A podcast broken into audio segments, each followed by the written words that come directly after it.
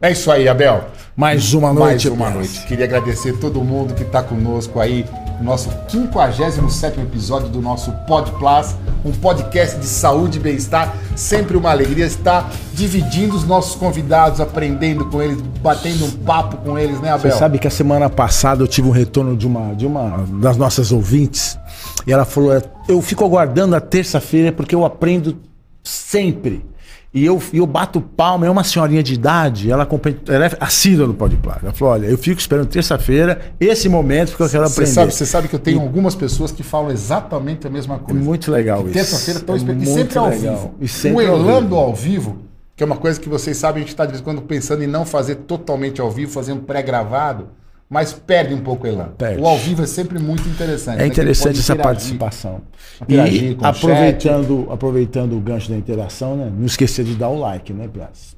dar uma alavancada no canal. Inscrever no canal. Se inscrever é. no canal. Quase compartilhar. Mil, chegar aí 5 mil organicamente, rapidamente. É né? É fundamental que vocês deem o like para que isso vá a outras pessoas, que vocês compartilhem o nosso canal, que vocês possam divulgar entre os seus amigos, para que o canal tenha essa, esse crescimento de uma forma mais, mais forte, né? Você sabe, pra, você pra, sabe pra, que o é YouTube é já entrou em contato conosco como o primeiro podcast de saúde desse, nesse, nesse formato, nesse videocast. Né, Existem outros podcasts de saúde, mas no videocast nós somos o primeiro YouTube Brasil, que é uma coisa, parabéns.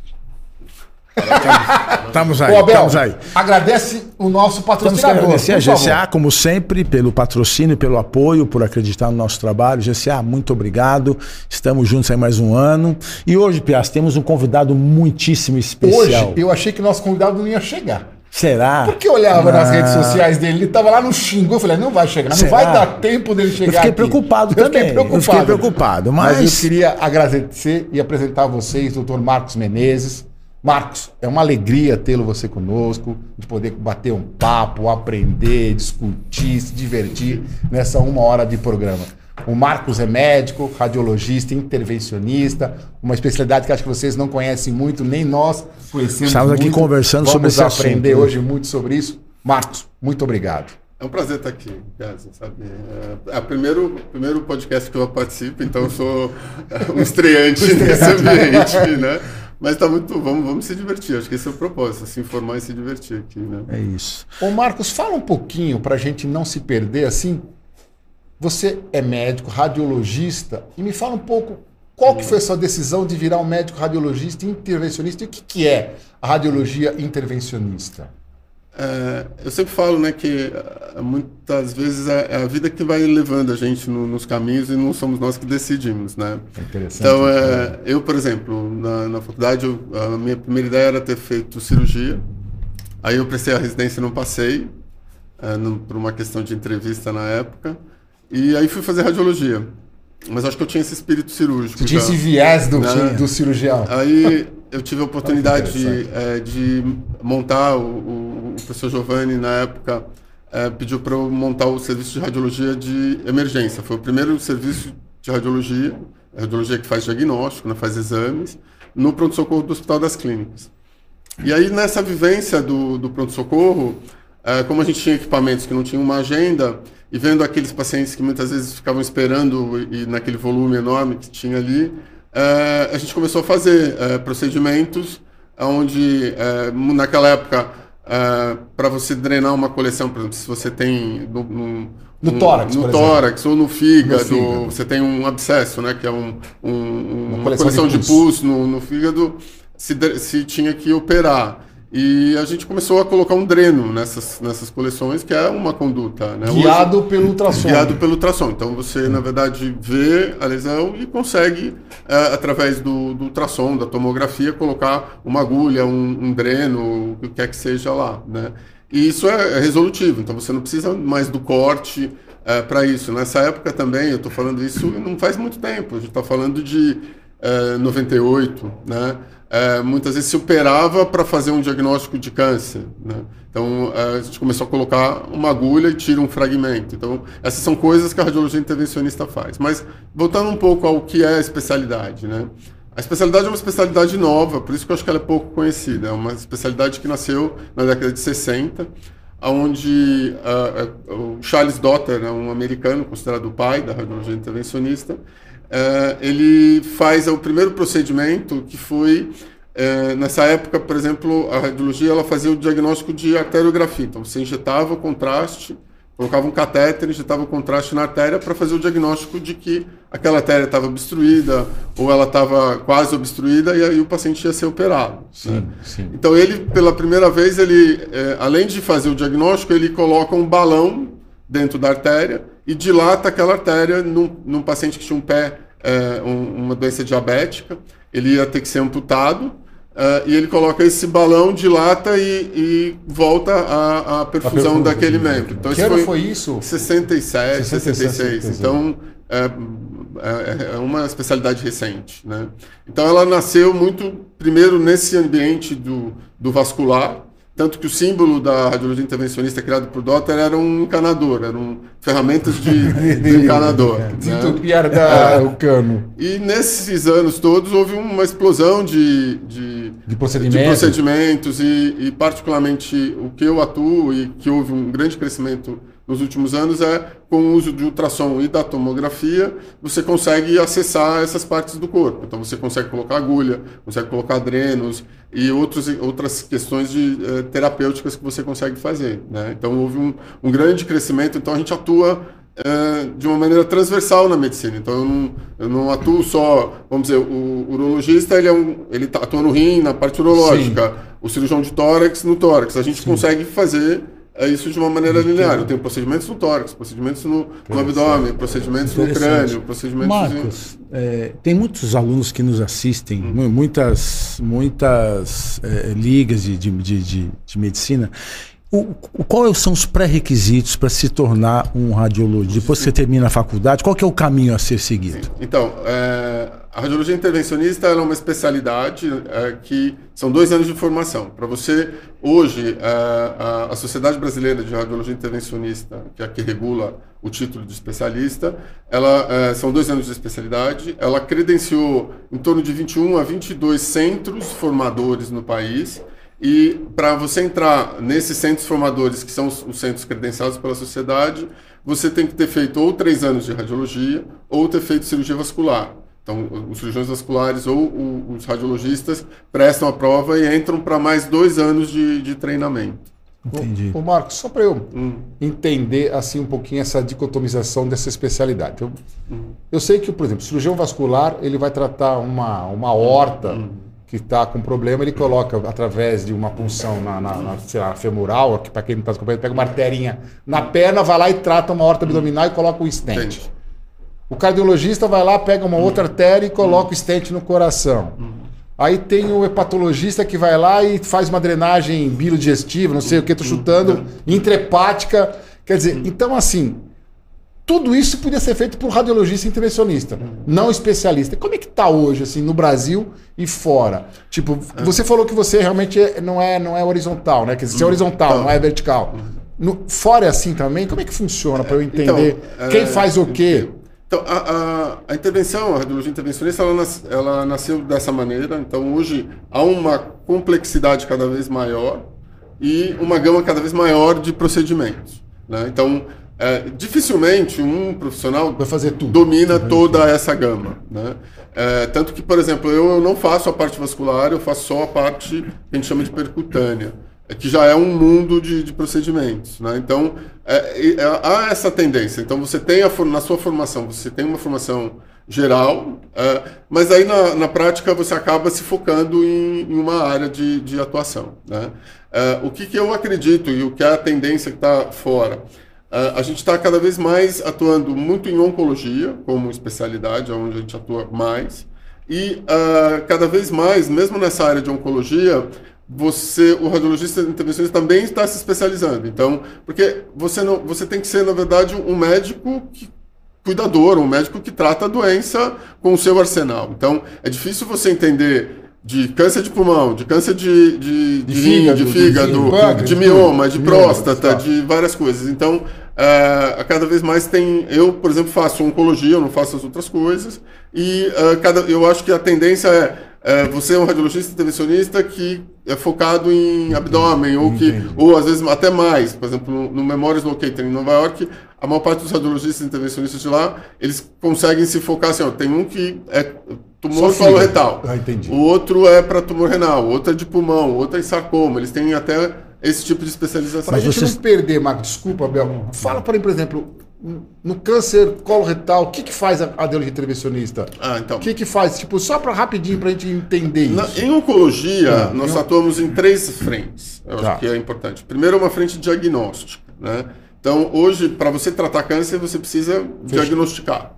Então, eh, você precisa ter material. Eh, nenhum, radiologista, eh, nenhum oncologista vai dar quimioterapia se não souber exatamente o câncer. E não é nem só o tipo, né? A gente hoje tem que ter toda uma parte de imunogenética, de você tem que saber que tipo, subtipo uh, do câncer para você fazer o tratamento específico.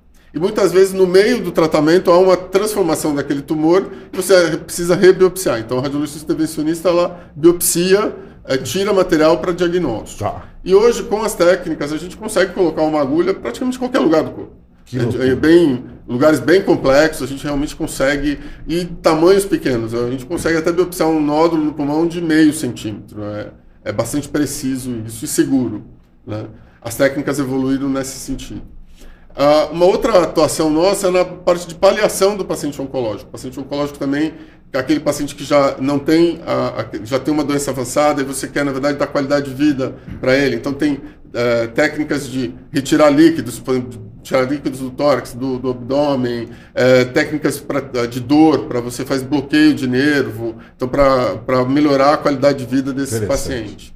Uh, e nós temos técnicas que são terapêuticas. Uh, então aí você tem uma gama grande de, de, de técnicas, uh, onde eu tenho hoje a possibilidade de colocar uma agulha guiada por imagem, precisamente dentro de um tumor, e essa agulha, eu tenho agulhas que congelam o tumor, tem agulhas que Olha. cozinham o tumor. Então, que congela, eu consigo fazer uma bola de gelo, eu vejo essa bola de gelo, essa, essa bola de gelo não é um gelo de geladeira, é um gelo que vai a menos 150 graus, e nessa temperatura eu tenho destruição de qualquer tecido.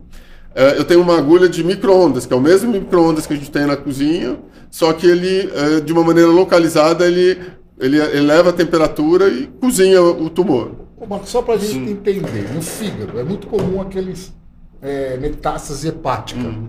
que vai para cirurgia. Já vi Sim. fazer patectomia, é. patectomia parcial para retirar essa metástase hepática. Se faz isso no fígado? Tipo, Se você faz. entra com uma agulha e congela, isso funciona? Funciona. O que, que, que, impactou assim? Você... Que foi uma coisa que mudou?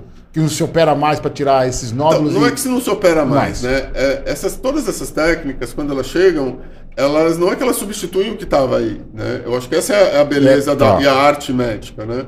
É, a, a gente, na verdade, tem um, nicho específico, tem um, um, paciente que vai poder se beneficiar dessa Entendi. técnica. Né? Então, não é que você não opera mais o, a metástase. Metástase hepática, por exemplo. Pelo contrário, é, ainda é o tratamento standard. standard. Uh, mas aquele paciente, por exemplo, que já operou, já não tem uma reserva hepática, ou aquele paciente que tem uma lesão pequena no meio do fígado, que para conseguir tirar aquela lesão, você teria que, que fazer uma hepatectomia é, direita, por exemplo, você pode fazer essa técnica. Então, Entendi. essas técnicas ablativas, que a gente chama, elas servem para pequenos volumes de doença, não para volumes grandes. Então, se você tem muitas metástases, metástases volumosas, a cirurgia com certeza é melhor. Às vezes você tem uma, uma lesão pequena, de até 3 centímetros no meio do fígado, você teria que fazer uma cirurgia muito grande, a ablação pode ser uma opção. Numa fase inicial, Isso. mais. Ou, às vezes, quando você já não tem reserva hepática, já operou, a, apareceu a metástase de novo. Né? No pulmão, a mesma coisa. Então, hoje, cada vez mais a cirurgia na área oncológica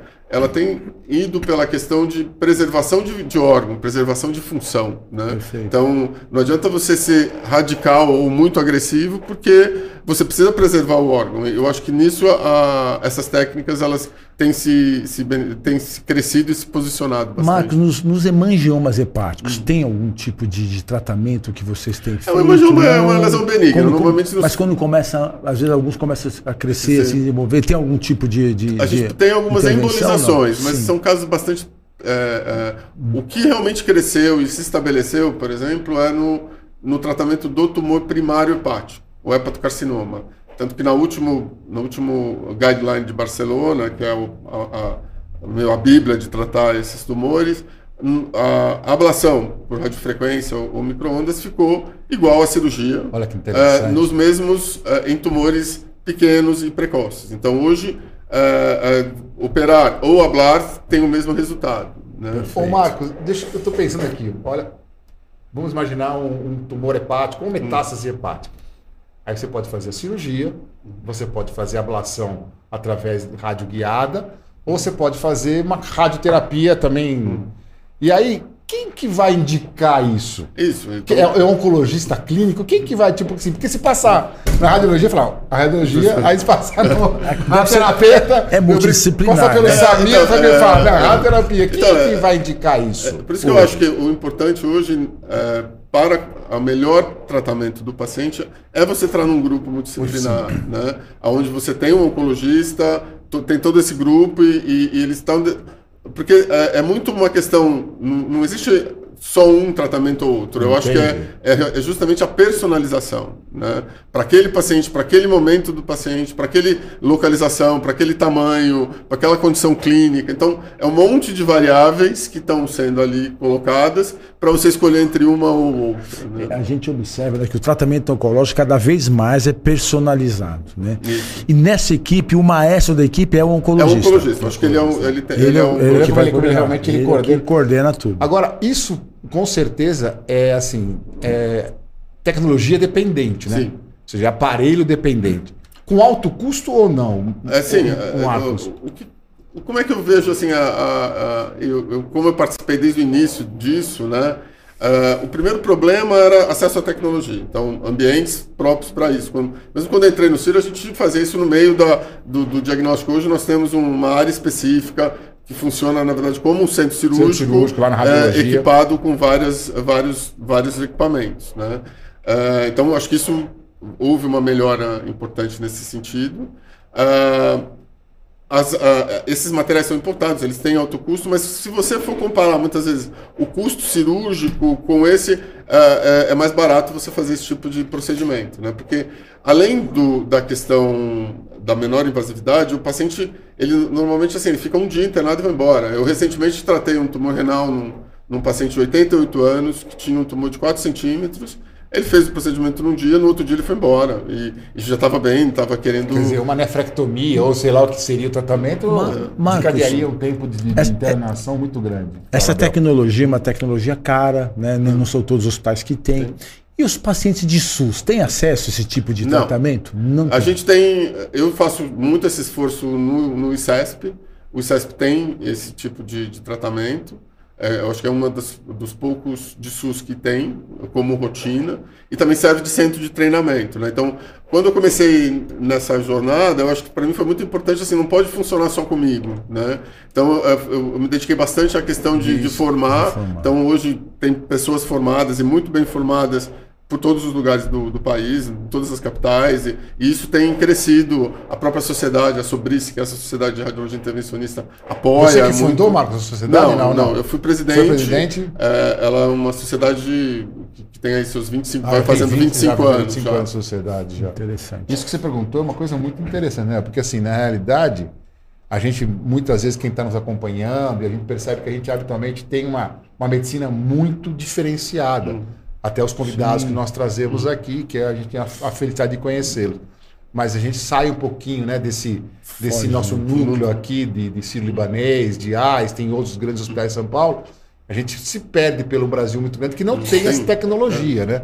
Mas acho que faz parte, como, como, como o Marcos falou, dele ser um centro formador, formador desses especialistas. O que é Está faltando, Marcos. Né? Com certeza falta. Ou seja, é uma área aberta para essa... Isso, eu acho que, por exemplo, para pessoal de graduação. Que, que nos assiste Eu acho que é uma área que só tem a crescer porque ela traz vários benefícios, né? Tem menor, no final, o menor custo, tem menor invasividade, é, é, menos tempo de internação, menos morbidade para o paciente. Eu acho que isso aqui não tem. E o que está acontecendo é assim, a, a, evidência na a evidência científica tem mostrado esses resultados. Né? Então, hoje, como eu te falei, é, comparar ablação de hepatocarcinoma e cirurgia, os resultados são os mesmos em, em determinado tamanho. E rim é outra coisa também. Então, tumores menores do que 4 centímetros hoje, a, a, literatura mostra que os resultados são muito semelhantes entre cirurgia e esse tipo de tratamento. Né? Então, há uma, uma, uma tendência de, de se estabelecer como, como o tratamento standard, na minha opinião. E, Marcos, é, assim, é uma tecnologia específica, como o Piazza bem colocou, né? ela é dependente de tecnologia. E eu penso que assim, a associação de imagens, ela é, ela está sendo muito usada? É, é, vocês fazem? É Sim, o futuro? É... Como... como associar tomografia, ressonância? Não, na verdade a gente usa a imagem para fazer Tudo. o procedimento, né? Mas hoje também a gente usa fusão de imagem, Isso. então se junta a imagem do ultrassom com a tomo, a tomo loucura com o ultrassom. Isso. Loucura, então é, eu sempre falo que mínima invasividade, máxima tecnologia. Sempre essa, essa é um, um caminho aí a, a seguir, né? É, mas se consegue fazer muita coisa também com ultrassom. É, então eu acho que você tem que adequar também, eu acho que esse tipo de, de solução não é uma solução para estar em todos os lugares. Né? É, eu acho que você tem centros que você tem que drenar, porque é, é, ninguém vai ficar muito bom nisso fazendo um procedimento Sim. uma vez é, a, a cada. Então você consegue. Profissionais que façam isso com frequência, obviamente eles vão ter me melhores resultados. Né? Então eu acho que esse é um outro aspecto. E, e, a questão do, do, SUS eu acho que é importante. Hoje, mesmo o convênio, muitos desses procedimentos não são cobertos pelo convênio.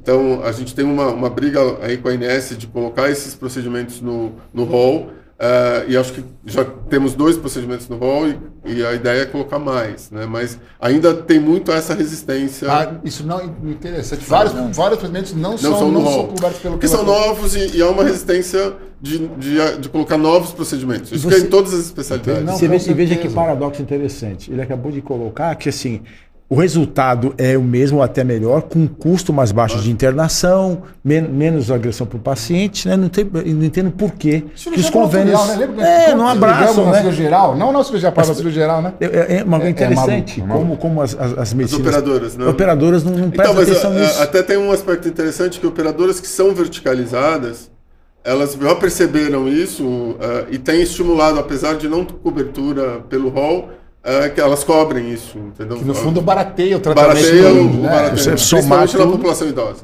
Né? Ô Marcos, mudando um pouquinho de assunto, mas continuando na radiologia. A radiologia, ela, ela, teve uma época que era assim, se diferenciava muito quem fazia ultrassom, quem fazia tomografia e o bambambam bam, bam era quem fazia, fazia ressonância. ressonância. E até o salário, eu lembro que era diferente. Quer dizer, o cara do ultrassom ganhava 500 reais, o cara da ressonância ganhava 60, 60 era um absurdo. Hum.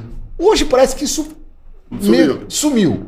Até pelo contrário, acho que. O ultrassom agora está mais. Isso, não, isso que eu ia te botar. Agora o ultrassom, os médicos que faziam tomografia que se sentiam mais. hoje estão voltando para o ultrassom, porque o ultrassom está pagando mais. Ou, ou, por quê? Porque o ultrassom ele, ele, é, ele é técnico dependente e a tomografia, na verdade, você lauda não sei se, não sei se eu, se eu, eu acho, que, eu acho que assim, sempre que você tem uma coisa que é, é, é, muito mais restrita, né? No começo era muito difícil. Você tinha um número de ressonâncias menor, Menores, tá. um tubo e tal. Então isso, na verdade, entrou e, e, cada vez mais hoje o laudo é um laudo uh, e, e, se paga por laudo. O, o, ultrassom, na verdade, é uma coisa mais artesanal. Isso, né? tem essa sensação. Então, hoje eu acho que assim, não é que se ganha muito mais no ultrassom, acho que se ganha igual. Tá. Né? Um período que se você faça toma ressonância, você é, vai fazer. Igual. E a especialidade, na verdade, ela caminhou por um outro lado, não por você fazer tomografia, ressonância e ultrassom. Antes até tinha isso no começo. Hoje é muito mais é, pelo, pela região anatômica. Especialista né? em mama, em mama, em, em abdômen, em tórax, porque aí você abarca todas as patologias que envolvem aquela, aquela aqueles, É interessante isso, né? porque houve, houve um, uma evolução muito grande dos, dos, equipamentos de ultrassom, né? Eu acho que isso. Eu tenho um, eu tenho um amigo, fazer diagnóstico precoce de câncer de pâncreas, por exemplo. Fazer isso com ultrassom é difícil. É muito difícil, é muito difícil. É complicado. Mas eu tenho, uma, eu tenho um colega nosso médico. O colega fez ultrassom de rotina. De rotina. de rotina tipo... Ele tinha um tumor pequenininho que o colega fez no ultrassom dele. Isso é uma dúvida dele, cara. Então, isso aqui é, é assim. Mas o, e ultrassom, eu vi você agora no Xingu com ultrassom portátil, que eu deve vi. ser uma excelente definição. Não sei, Sim, não sei. Não, é, não, não deve muito. Não, deve, não perde nada. Quer dizer, então, imagina que você faz diagnóstico eu achei, absurdo. Eu nisso, achei né? interessante você fazendo ultrassom com o paciente deitado na rede. Foi muito interessante, foi a primeira vez que eu Quando fiz você isso. mexe ultrassom, o paciente não mexe junto? Não, mas eu, é que você faz? a posição foi muito interessante. É, é, é, isso foi uma experiência muito interessante para o Xingu com, com, tecnologia, né? Porque eu acho que é, essa, é, você ter a ancestralidade da oca, né? Daquele ambiente é, primitivo, primitivo, ou ancestral, vamos dizer, e você ter a tecnologia, a alta tecnologia, parece que são dois mundos que se chocam, mas não, eu acho que eles eles têm se muita conversa. Né? Eles complementam. Eles têm muita conversa. Eu acho que cada vez mais que a gente fica nessas interfaces, assim, são interfaces bastante produtivas, sejam qualquer. É, Para mim foi uma experiência muito interessante, assim, de ideias, de revisão de, de conceitos mesmo para mim e é, eu acho que surgiram muitas coisas interessantes ali. Mas e é você teve que improvisar muito, não? A gente tem que improvisar porque a gente está acostumado no, no, ambiente de ultrassom, você entra numa sala refrigerada, escura, escura, escura. É, você tem isso, não, de repente você não, não tem nada. Você faz. É, e, e, e, também eu acho que assim, você está ali querendo um, uma resposta, você não está ali fazendo um exame, Sim. você quer, na verdade, uma resposta, tem uma dor, tem um, uma coisa, então você é muito mais objetivo. Achou que... alguma coisa, tipo, que durante esse exame você achou algum índio lá que tinha alguma coisa e falou, precisa tratar rápido, ou tipo lá, um aneurisma que estava quase roto. Não, eles são, muito, eles são muito assim? saudáveis, assim? são muito de uma saudáveis, maneira, né? de maneira geral. É, eles têm muita dor abdominal, é, que eu acho que tem a ver com verme e tal. Uh, algumas pedras na vesícula, poucas. Eles são tem muito baixa a questão oncológica é baixa, acho que eles são muito pouco câncer de uma maneira geral. Interessante. Uh, me chamou a atenção multifatorial, né? É, é multifatorial, mas é induzido pela Me chamou a atenção a questão de aumento de gordura hepática, a estetose, estetose isso, porque na verdade uh, houve uma mudança de acesso à alimentação, né? Então uh, o, o, índio ele comia no, normalmente biju e peixe, e agora ele acessa açúcar, outras farinhas, coisas. coisas. E isso tem, vai ter uma, está tendo uma repercussão uh, de esteatose hepática. De esteatose hepática né? Você vê que interessante, a alimentação. A alimentação é, tudo, é, né? é, aquele, aquele programa, não sei, acho que é da Discovery, não sei o que é. Você é o que você come. Você é o que você coisa. come. Agora, outra coisa que eu, que eu acho interessante, a gente estava falando de tecnologia, né? É, principalmente para o pessoal da graduação, eu acho que todo médico vai ter que ter um treinamento básico em ultrassom. Isso né? que eu ia falar. É. Eu ia falar Hoje, a especialidade, as... na então, nossa especialidade. Não, é, é, é, é, o anestesista fazer uma punção plástico, aqui, para saber se tem um, um líquido no abdômen, um serominha na mama. Injetando gordura intramuscular. Ou até hoje em dia para fazer... É. ou mesmo na, na hora, ou mesmo na hora de você fazer a, a, a lipo, lipo, você saber aonde que que estrutura que você tem, então, é, eu, eu ia perguntar exatamente isso. O que, que, vocês acham isso, assim, de várias especialidades Não, eu acho estarem que, usando o ultrassom para melhorar suas performances? Eu acho que é, eu acho que é, uma, é uma ferramenta propedêutica e, e, e terapêutica, é, que você vai usar de uma maneira específica, né? É diferente assim, você, para você se formar como um ultrassonografista, você tem anos para você se formar como aquilo. Mas para você usar essa, essa ferramenta especificamente para um uso uma área sua específica, é, eu acho que não. E, e, Os preenchedores, estão usando fazer vê, preenchedores você fáceis, eles estão usando. Hoje tem agora. ultrassom no iPhone, né? Você compra isso. um negocinho, você põe aqui, probizinho, né? você para coisas logicamente, é, coisas e básicas. Isso a gente chama, na verdade, de ultrassom point of care. Eu até estou envolvido num projeto que a gente está querendo. Perdão, como chama? Point of care. Point of care. Point of care. Então você, é, é, por exemplo, você vai ver líquido no abdômen. Você, você é treinado para é, para aquilo lá, né? Aquilo, você, não, você não, não arboriza, é, você só vê aquilo e, lá. E um dos projetos que eu estou por ter experimentado aí nessas áreas remotas é justamente de treinar profissionais, porque lá você não tem ninguém, né? É, que pode, é, e a, hoje com esses aparelhos você pode estar lá no meio da floresta e um, um, um paciente, por exemplo, teve um, um acidente. Você vê se tem líquido ou não e transferir rapidamente entendi, esse, entendi. esse. E esse aparelho é caro? Esses aparelhos que a gente diz point of care, que seriam praticamente como um estetoscópio, estariam na faixa hoje, acho que de em torno de uns 30 mil reais, mais ou menos. É, não, é, é não. não é barato, não é mas, mas, mas, é, é acessível. Você pegar um cliente, deve ter brigas de, de arma de branca, né, nessas Sim. tribos. Quer dizer, você pega um cara que teve uma uma perfuração. perfuração abdominal, a branca, ver se tem lesão, ver pra se tem mim, líquido. Uma das coisas que foi muito, assim, marcou para mim foi no, uma experiência que eu tive no, no, no Tapajós e, uh, em grávidas, porque uh, as grávidas nessas populações, o que, que acontece? Elas não acessam, elas façam o pré-natal sem fazer exame. E a gente fez um, um, um pré-natal e tinha uma placenta prévia. E aí ela foi Uh, se ela tivesse entrado em parto, ela, ela, ela poderia morrer. morrer, né? morrer. Então, às vezes, uma, uma coisa pequena é transformador. Como é o parto lá? É parto só natural ali? Ali ou não? Ou elas vão para ambiente hospitalar? Varia muito. cesárea? Muito de- desses lugares remotos, é, eles acabam fazendo parto lá mesmo. Lá mesmo. Ah, né? E o cacique participa? Tipo, ou existe mais essa. Não, eu não vi, não não, não vi, eu não Cacique tenho como ideia. Como, como chama aquele outro lá, não é cacique? O pajé. Pajé, Pajé, pajé. Ele, ele interfere nas suas Não, que são, são as próprias mulheres que fazem, mas eu não... Não, Não, não, não chegou a conviver. Não, eles respeitam muito essa, essa questão, entendeu? Essa questão eles respeitam muito, né? Ah, mas vamos voltar à radiologia intervencionista Vamos, vamos. né? Não, porque, porque é- porque é interessante. Então, a minha ele pergunta tava quase chegando no cachimbo da paz. paz, é, né? Não, vamos- mas a minha pergunta voltar. foi baseada nisso. Porque a radiologia intervencionista ela mudou, né? O- A radiologia, assim, o próprio residente hoje tem um tem interesse grande. Sim. Até pela, até pela questão da, da- de procedimento, de ser uma área Eu- é, mercadologicamente boa, É. né? Eu, pessoalmente, para mim, é, eu- eu- o meu caminho em direção à, à- à intervenção foi porque eu, eu sentia falta do paciente. Né? Eu acho que. Até a sua veia cirúrgica. É, ali, né? então, mas eu acho que a radiologia intervencionista ela trouxe para mim esse. O paciente. O paciente. Então, eu, eu sou uma pessoa que me envolvo bastante com, com o paciente, é, faço follow-up desses pacientes. Então, é, é um, você tem esse. Para mim, fazia falta não ter o contato com o paciente. Ô, Marco, aquelas obstruções que tem, que a gente antigamente, como chamava aquela cirurgia? Que eu esqueci agora, do fígado, do fígado não, do pâncreas, você me falou a, como se faz a drenagem, a cirúrgica. a a- GDP. Floração de vias biliares? Não, a GDP, é o GDP, tratamento. tratamento. Mas o, aquele quando era, quando era, era, era- era- não era tratamento, era só.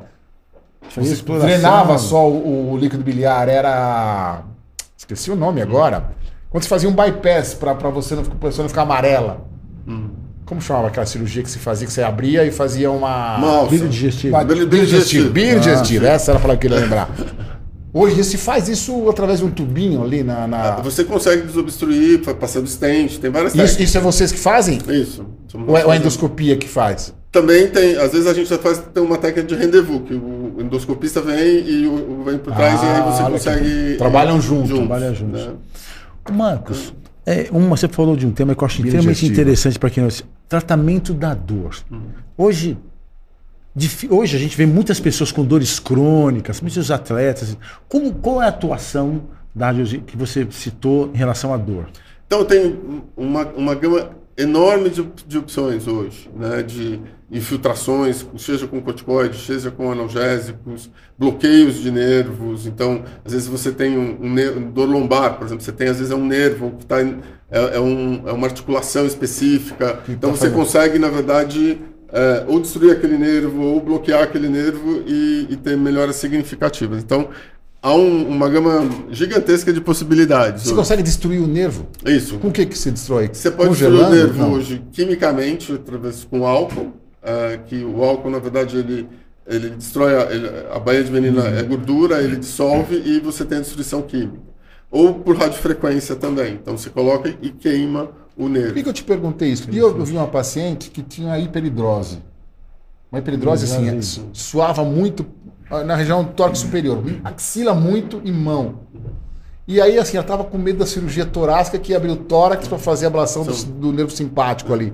Dá para fazer? Dá para fazer, né? E se faz? É um procedimento que Não se tão faz? comum, acho que é uma coisa que tá, tá mais assim, não é tanto Porque da- é interessante, da- da né? Ou seja, você não abrir o tórax só chegar com um catéterzinho e Agora, o fazer, que eu fazer acho uma ablação importante- nervosa. Agora, o que eu acho que, que é importante, e, e, de novo, por exemplo, a dor é uma coisa muito mais complexa do que o procedimento. Né? Então, eu, eu falo assim, quem quer trabalhar com dor, ele tem que ser um, um- um médico da dor.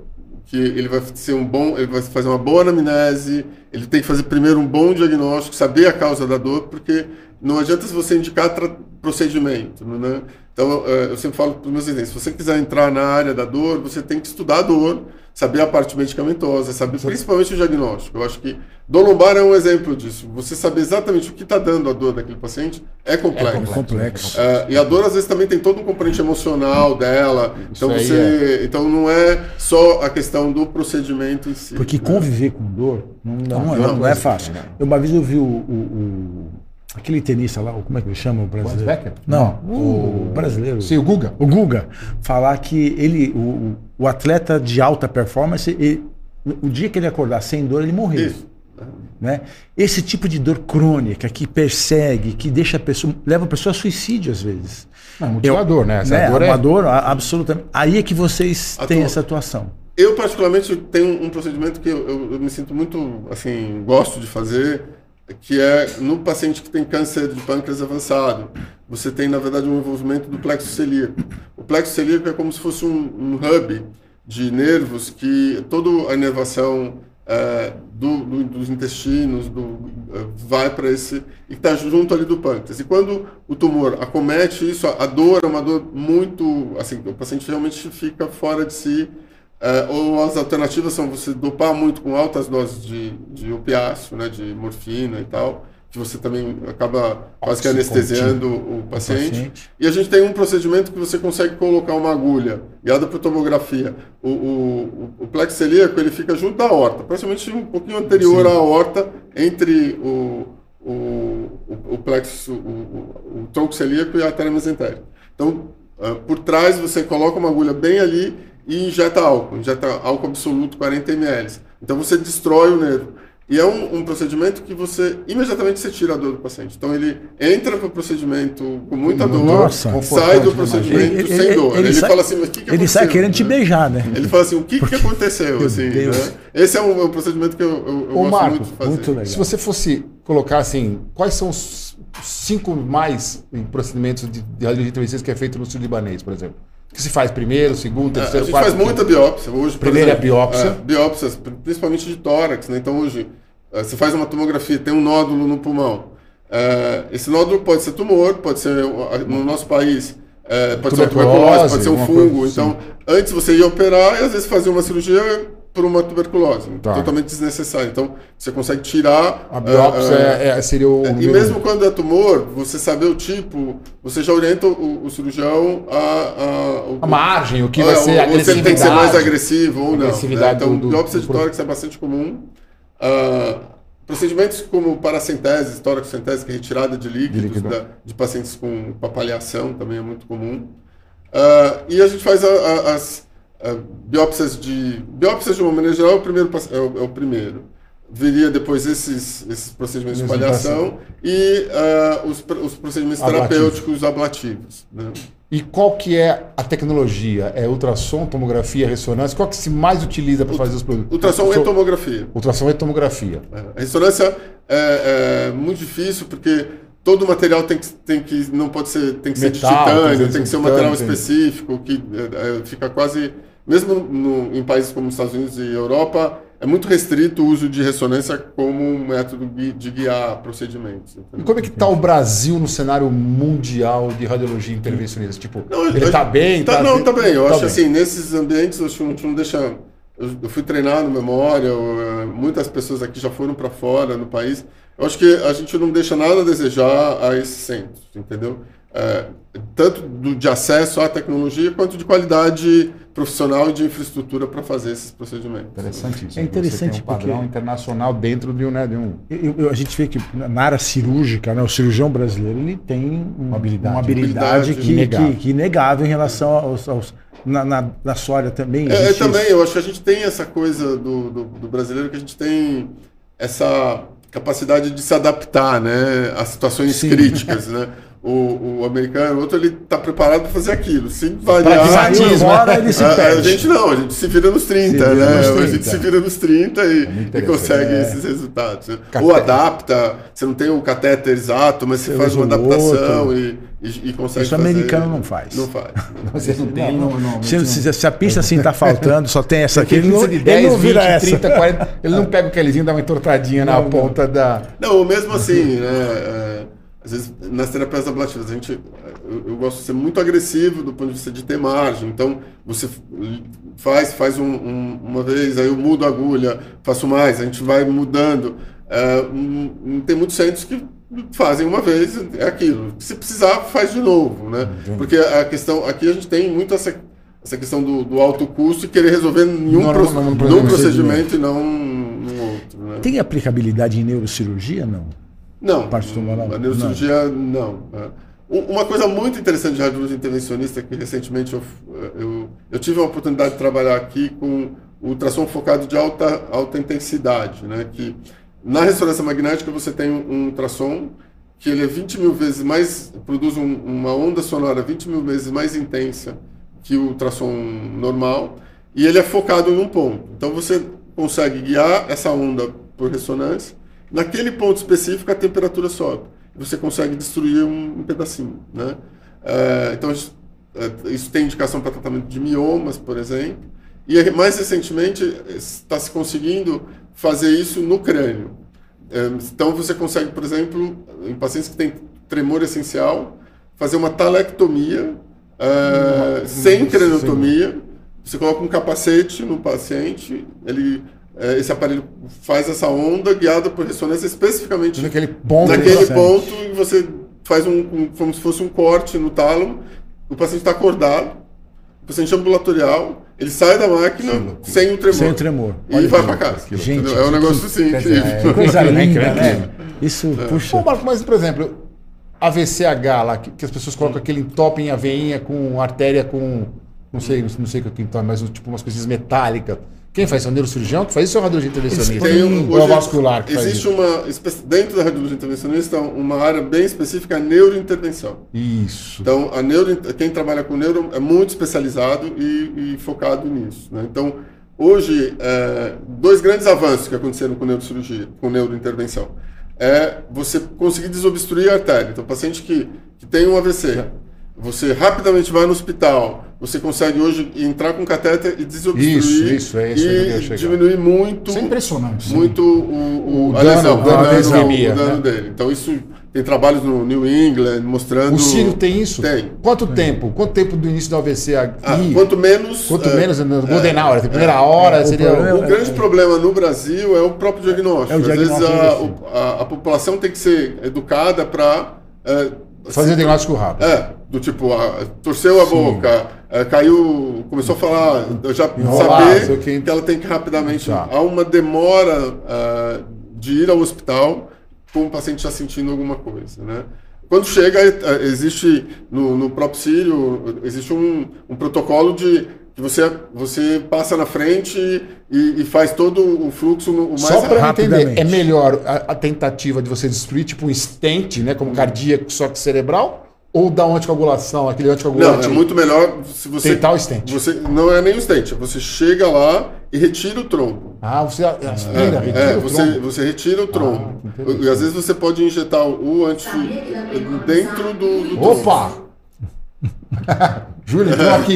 Eu sei, ela quis perguntar ao vivo, mas por enquanto a gente não abriu esse. Mas fala, entendi. Você, você tira o tronco, depois é. você coloca um, um anticoagulante na hora. A neurointervenção também consegue tratar aneurisma, que antes você tinha que fazer uma craniotomia, você consegue colocar uma mola. Isso, essa é, no, mola. Mola no, dentro do aneurisma. É impressionante. É. Se eu vi um colega que fez isso, fiquei impressionado. Não, é, é, é ele, ele sangrou um pouquinho, começou a sangrar, começou a ter um quadro, não sei o quê. Foi lá, colocou um monte de molinha, não teve mais nada. Saiu como se fosse o uma cefaleiazinha pela irritação da meninge. É impressionante. Bacana. O que, que você vislumbra, Marcos, assim, que você vê assim, logo no Brasil nós vamos fazer isso, isso vai ser assim. O tem alguma coisa que chega. Futuro não, assim, futuro próximo, futuro né? Próximo. Não futuro muito distante. Não, futuro, futuro próximo. próximo. Você está estudando, é... você está treinando, não, alguma coisa nova. Hoje, na verdade, uh, o que eu acho mais importante é mais acessibilidade. Acessibilidade. Eu acho que é é, é, é, é, os pacientes uh, terem mais acesso a essas tecnologias que a gente comentou aqui. Né?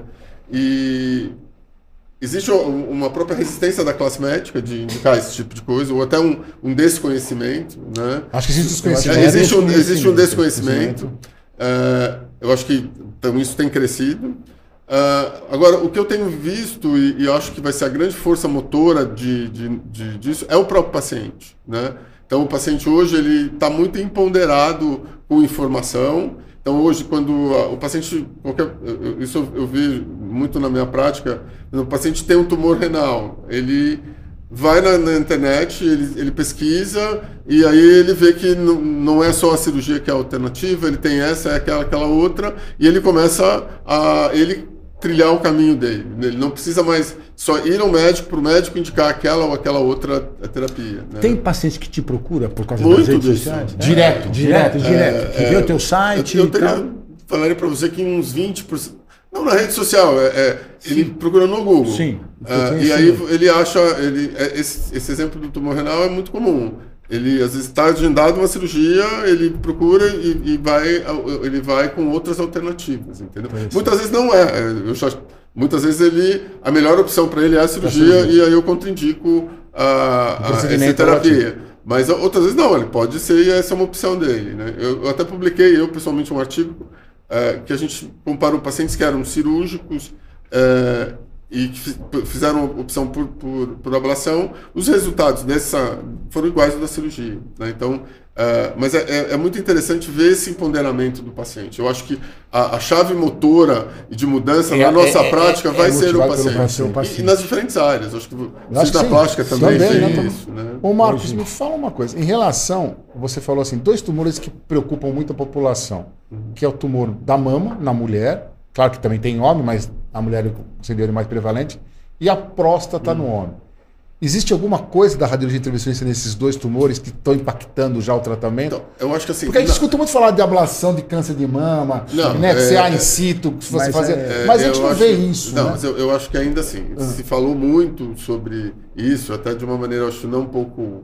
É, correta, Fantasiosa, né? Até. É, eu acho que assim, o tumor de mama ele precisa, quando ele é precoce, ele precisa de um tratamento agressivo local, tanto cirúrgico quanto radioterápico quanto e tal, com esvaziamento de, de gangue, ou seja, que nenhum, nenhuma terapia se encaixa. Né? A, a terapia ablativa na, no tumor de mama, acho que ela seria uma indicação para aquele paciente que já tem tumor avançado, que você quer um controle local. Por exemplo, ele já é um paciente metastático. Em vez de você fazer a metastase, fazer a masté, você poderia fazer um controle local com isso. Tá. Né? Porque, uh, agora, por um tratamento curativo, Primário. eu acho que você tem que ir para a radicalidade. Tá, tá. E quando ele já é metastático, o tumor de mama, na sua maior parte das vezes, ele, ele é muito sistêmico e acaba tendo que ser com quimioterapia. O que a gente tem notado é que uma seleção específica de pacientes que são oligometastáticos, que se mantém oligometastático em quimioterapia, fazer controle local pode ser benéfico. Então aí as terapias ablativas podem entrar nesse nicho, entendeu? Eu tenho pacientes que às vezes operaram, daqui 10 anos apareceram com uma metástase, uma única metástase, então faz quimioterapia, segurou, aí você pode, de repente, fazer controle local nesse paciente. Mas aí, de novo, é uma seleção específica paciente, de paciente. Não é assim, para todo mundo. É, em próstata, uh, o que, que acontece? Eu acho que existem hoje cada vez mais se a gente faz tratamento precoce, é, quer dizer, é, diagnóstico precoce, precoce, em tumores de baixo grau, existem alternativas é, que ainda estão para ser mostradas as suas evidências, mas eu acho que tem algumas alternativas de controle local em próstata para esses de baixo grau que pode ser interessante. Mas ainda como o raifo, como a, a ablação local desses, é, mas é, ainda é bastante discutível tudo isso. Eu acho que precisa de mais evidência para se estabelecer como uma alternativa, entendeu? Aqui só uma claro, claro, de, uma, de uma ouvinte, a Cláudia Barros, ela faz uma, uma observação, parabeniza você por, por, toda a sua explanação e diz o seguinte, que o mais importante hoje é os médicos terem conhecimento dos novos tratamentos, coisa que a gente sabe que alguns não têm, e os convênios incluir esses procedimentos para os seus clientes. Está claro que isso é bom para os dois lados, evidentemente que sim. Você acha que incluir hum, para os convênios está muito distante ou não? Existe uma resistência grande dos convênios a colocar qualquer coisa nova. Sim. E eles não, não fazem esse. Eu acho que assim, uh, da mesma maneira que esses grupos verticalizados entenderam e fazem uma gestão mais, mais fina, sim, sim, mais uh, eu acho que as seguradoras vão começar a ter esse tipo de gestão. Hoje, a, a, a visão deles, eu não quero colocar nada novo dentro do bar. Né? Uh, à medida que ela vê que tem uma coisa, porque ela não tira o outro. Mas não é isso, ela vai poder sub, ela vai poder ter muito mais economia se ela usar novas tecnologias. Nem, nem toda nova tecnologia vem com aumento de custo. Vem de custo. Sabe, né? hoje, interessante, hoje eu atendi duas pacientes pós-bariátricas que chegaram para mim com mandato de segurança para fazer cirurgia que o convênio não autorizou. Isso é o que tem acontecido não, com vocês? A maior parte dos, dos pacientes é, são com, com liminar, né? Você é, faz o procedimento liminar, depois vão pegar o reembolso. Ou antes, ela entra, ou antes, ou entra com uma liminar e, e, e, e consegue fazer o, pela convênio, liminar. O convênio autoriza. Porque essas evidências que estão aí já são eh, não são procedimentos. O, o convênio muitas vezes fala que o procedimento experimental, experimental. não. É, todas essas terapias, na maior parte dos, dos, dos outros países, ela é está dentro do, do, do hall. hall. Ou no, na Inglaterra, até no, N, N, N, no, no, serviço, no SUS, SUS inglês, essas, essas terapias são cobertas, entendeu? É. Ô Marcos, e, e, assim, complicações. Existem complicações. Uhum. A complicação mais frequente, o que, que é? É não, é não, não, não tratar?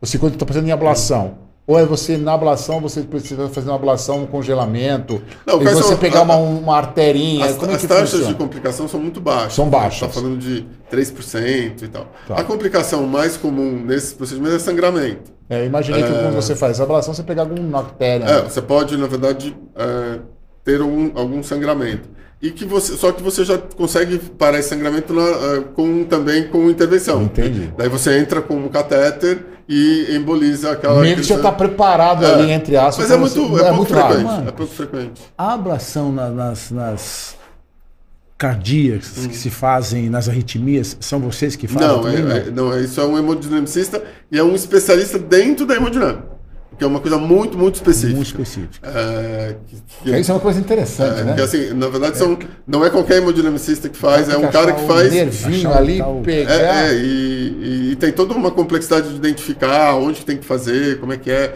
Então, é um... E normalmente quem faz essas ablações por arritmia só faz isso, ela só não faz, faz hemodinâmica Entendi. normal, entendeu? E Marcos, entra quem? Entra você, mais um assistente. Como é que funciona? É uma, é uma equipe cirúrgica ou, hum. ou não? O radiologista ele faz sozinho o procedimento? Não, normalmente é, é, os ambientes são ambientes cirúrgicos, então você tem um anestesista com toda a infraestrutura tá. de anestesia para isso. É, é, é, muito comum a gente tá, ter o, o radiologista e mais um. Né? Mais um. Mais um assistente. Tá, para te ajudar ali nas catéteres, alguma coisa. Ou mesmo no controle de imagem, no, na manipulação do, dos materiais. Então, é, é comum ter, ter, São dois. Entendeu? Tá, quer dizer, eu fico imaginando que, por exemplo, você está com ultrassom aqui, com, com probe mexendo você na não... agulha, é bom que tem alguém te ajudando é, nisso. E, e, ou o catéter também, para colocar catéter, puxar fio guia, tem, tem toda uma manipulação. E você se paramenta cirurgicamente. Cirurgicamente. Com. É, o ambiente é um ambiente cirúrgico. cirúrgico 100%. É. Né? Porque assim, é, é interessante assim, e mais uma vez, só para a gente, né, que é quem está nos acompanhando, a gente tem vários médicos também que nos acompanham, eu acho que existe, a palavra é feia, mas existe uma ignorância nossa, né, de, de saber indicar, de, de... Isso está bem divulgado no site, por exemplo, do hospital? Está bem divulgado? Não, Todos? não está, tá, né? Não está. Esse foi um trabalho, até que como quando eu fui presidente da, da sociedade, se focou muito em, em, tentar, através das mídias sociais, das redes, Isso. chegar ao, ao, ao, ao, público. Ao público né? Eu acho que esse é um, um, processo que a própria sociedade tem feito e outras sociedades no, no mundo também. Esse não é um problema só daqui. É, é um problema. É, acho que dessa coisa de ser um, um jovem, é, uma jovem criança. Nova, né? o, o, Marco, por exemplo, vamos imaginar, eu estou pensando agora um cenário, eu sou cirurgião urologista. E aí o sucesso do tratamento do tumor renal por ablação, por radiointervenção, é, é o tipo, é o, o gold standard. Ou seja, provavelmente esse urologista ele vai tentar fazer essa cirurgia. Sim. Eu, e, isso isso isso está acontecendo já em alguma área ou não? Você tem percebido isso? Fazer o procedimento. É, fazer a ablação, fazer a rádio radiointervenção. Não, eu, eu acho que isso isso é Vai ser natural, provavelmente. Eu cada vez mais, eu, eu acredito assim, a, a, medicina não tem essas o linhas... Dono, né? Não tem um dono. dono. Acho que o conhecimento, o treinamento, se você tem conhecimento, você treinou, você está habilitado, você tem, você tem na teoria ele não poderia treinar, né? Porque se ele não é vascular nem radiologista, ele não poderia não, treinar. O, o, mas ele é urologista, a especialidade... Não, ele não poderia treinar dentro desse ambiente da intervenção. Entendi. Mas vamos dizer, a, a é, tem, vamos dizer, tem um serviço de urologia que resolveu investir nisso. Né? Aí chama é, alguém que vai treinar todos os urologistas. Vai, mas eu, eu acredito que cada vez mais uh, ou vai ser essa uma opção, ou eu, eu acredito muito mais na outra opção de a gente vai trabalhar cada vez mais em grupos. Né? Então, você é um grupo que trata tumor renal. Então, você Independente tem... se seja cirúrgico, Porque... deveria ser ablasivo. Então, então, é aquele grupo Aí o grupo todo é, que faz isso. Isso é uma tendência, principalmente na Europa, países nórdicos, você tem grupos especializados, centros especializados, e aí é aquele grupo que trata. Você não é mais. Uh, Até para não ter, entre aspas, a guerrinha de você. É isso que eu ia falar. Existe a coisa da vaidade também, né? Porque uhum. a, a, cirurgia robótica na urologia entrou, acho que é a área que mais, mais atua uhum. em cirurgia robótica. Provavelmente sim.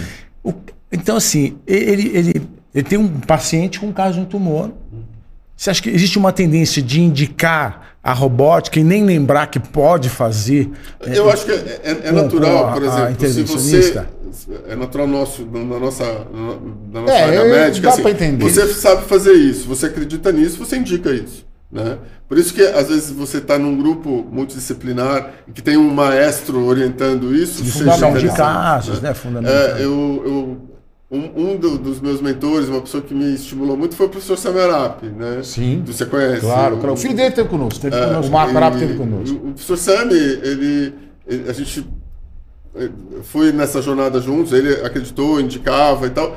Chegou um momento que ele falou, Marcos, olha, ele até falou isso num congresso de urologia, ele falou, eu, não, eu me sinto envergonhado de indicar uma cirurgia para um tumor renal menor que 3 centímetros. Olha que- entendeu? olha que Né? interessante. É, de uma pessoa que, você sabe, sabe, né? como é que ele é. Isso, para quem está nos acompanhando, é fundamental. E o Marco citou isso, e eu acho que hoje em dia, o paciente ele tem que ter essa postura de, de procurar o melhor, né? Sim. Porque muitas vezes, ou infelizmente, o médico não procura o melhor, procura o que ele sabe fazer. Sim. Isso, isso não é que é um perigo, isso não, não estamos aqui, pelo amor de Deus, para julgar ninguém.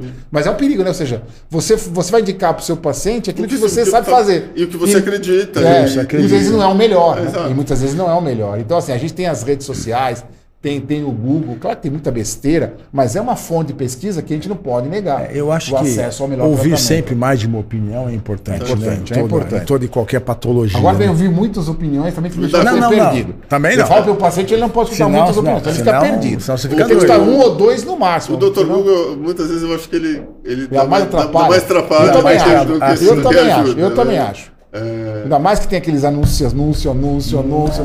que é um Não, e, e outra coisa que ali. eu acho da, da, da área médica atualmente, até pela questão de mídia social e tal, eu acho que é, tem coisas assim que eu acho que absurdas que a Ah, gente não, tá a vendo. nossa área é, Não, é eu campeã número a um, nossa né? área Não, mas outro dia, nossa área tem um- outro dia eu vi dá eu- eu- vergonha, assim, né? o, o- o máximo, eu vi essa coisa de injetar azul de metileno na veia. Ah, meu uma coisa amigo, aqui não me fala. Isso, Eu não vi Não, isso. e o que é pior, um Eu não artista, né? um cara de, que eu não tem vi, uma eu não formação eu não de eu não opinião.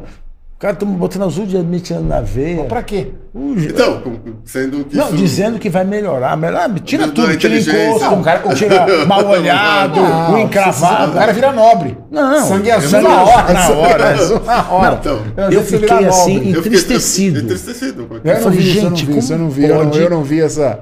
Não existe nenhuma evidência científica, Não, não, várias coisas. Isso é um perigo. Isso, eu- ó, você que está acompanhando, Não, nossa, cuidado. não tome hein? azul na veia, pelo amor de que Deus. não, não, não só Zona V, tem outras, Não. Outros tratamentos compassionais ou compassionados que as pessoas acham que é absurdo, né? Enema de Então, café. mas essa, essa, Enema de é, café, eu te contei de uma, de uma, de uma- de uma paciente né, de enema de café que ela essa fez. transição entre o, o que é que tem evidência, o que é correto e agora tem, tem um outro lado também assim, né? Tem, a medicina ela é uma, uma especialidade que tem tanta inovação, tanta tanta tecnologia, tanta coisa, mas a adoção dessas mudanças ela, ela é muito lenta, né?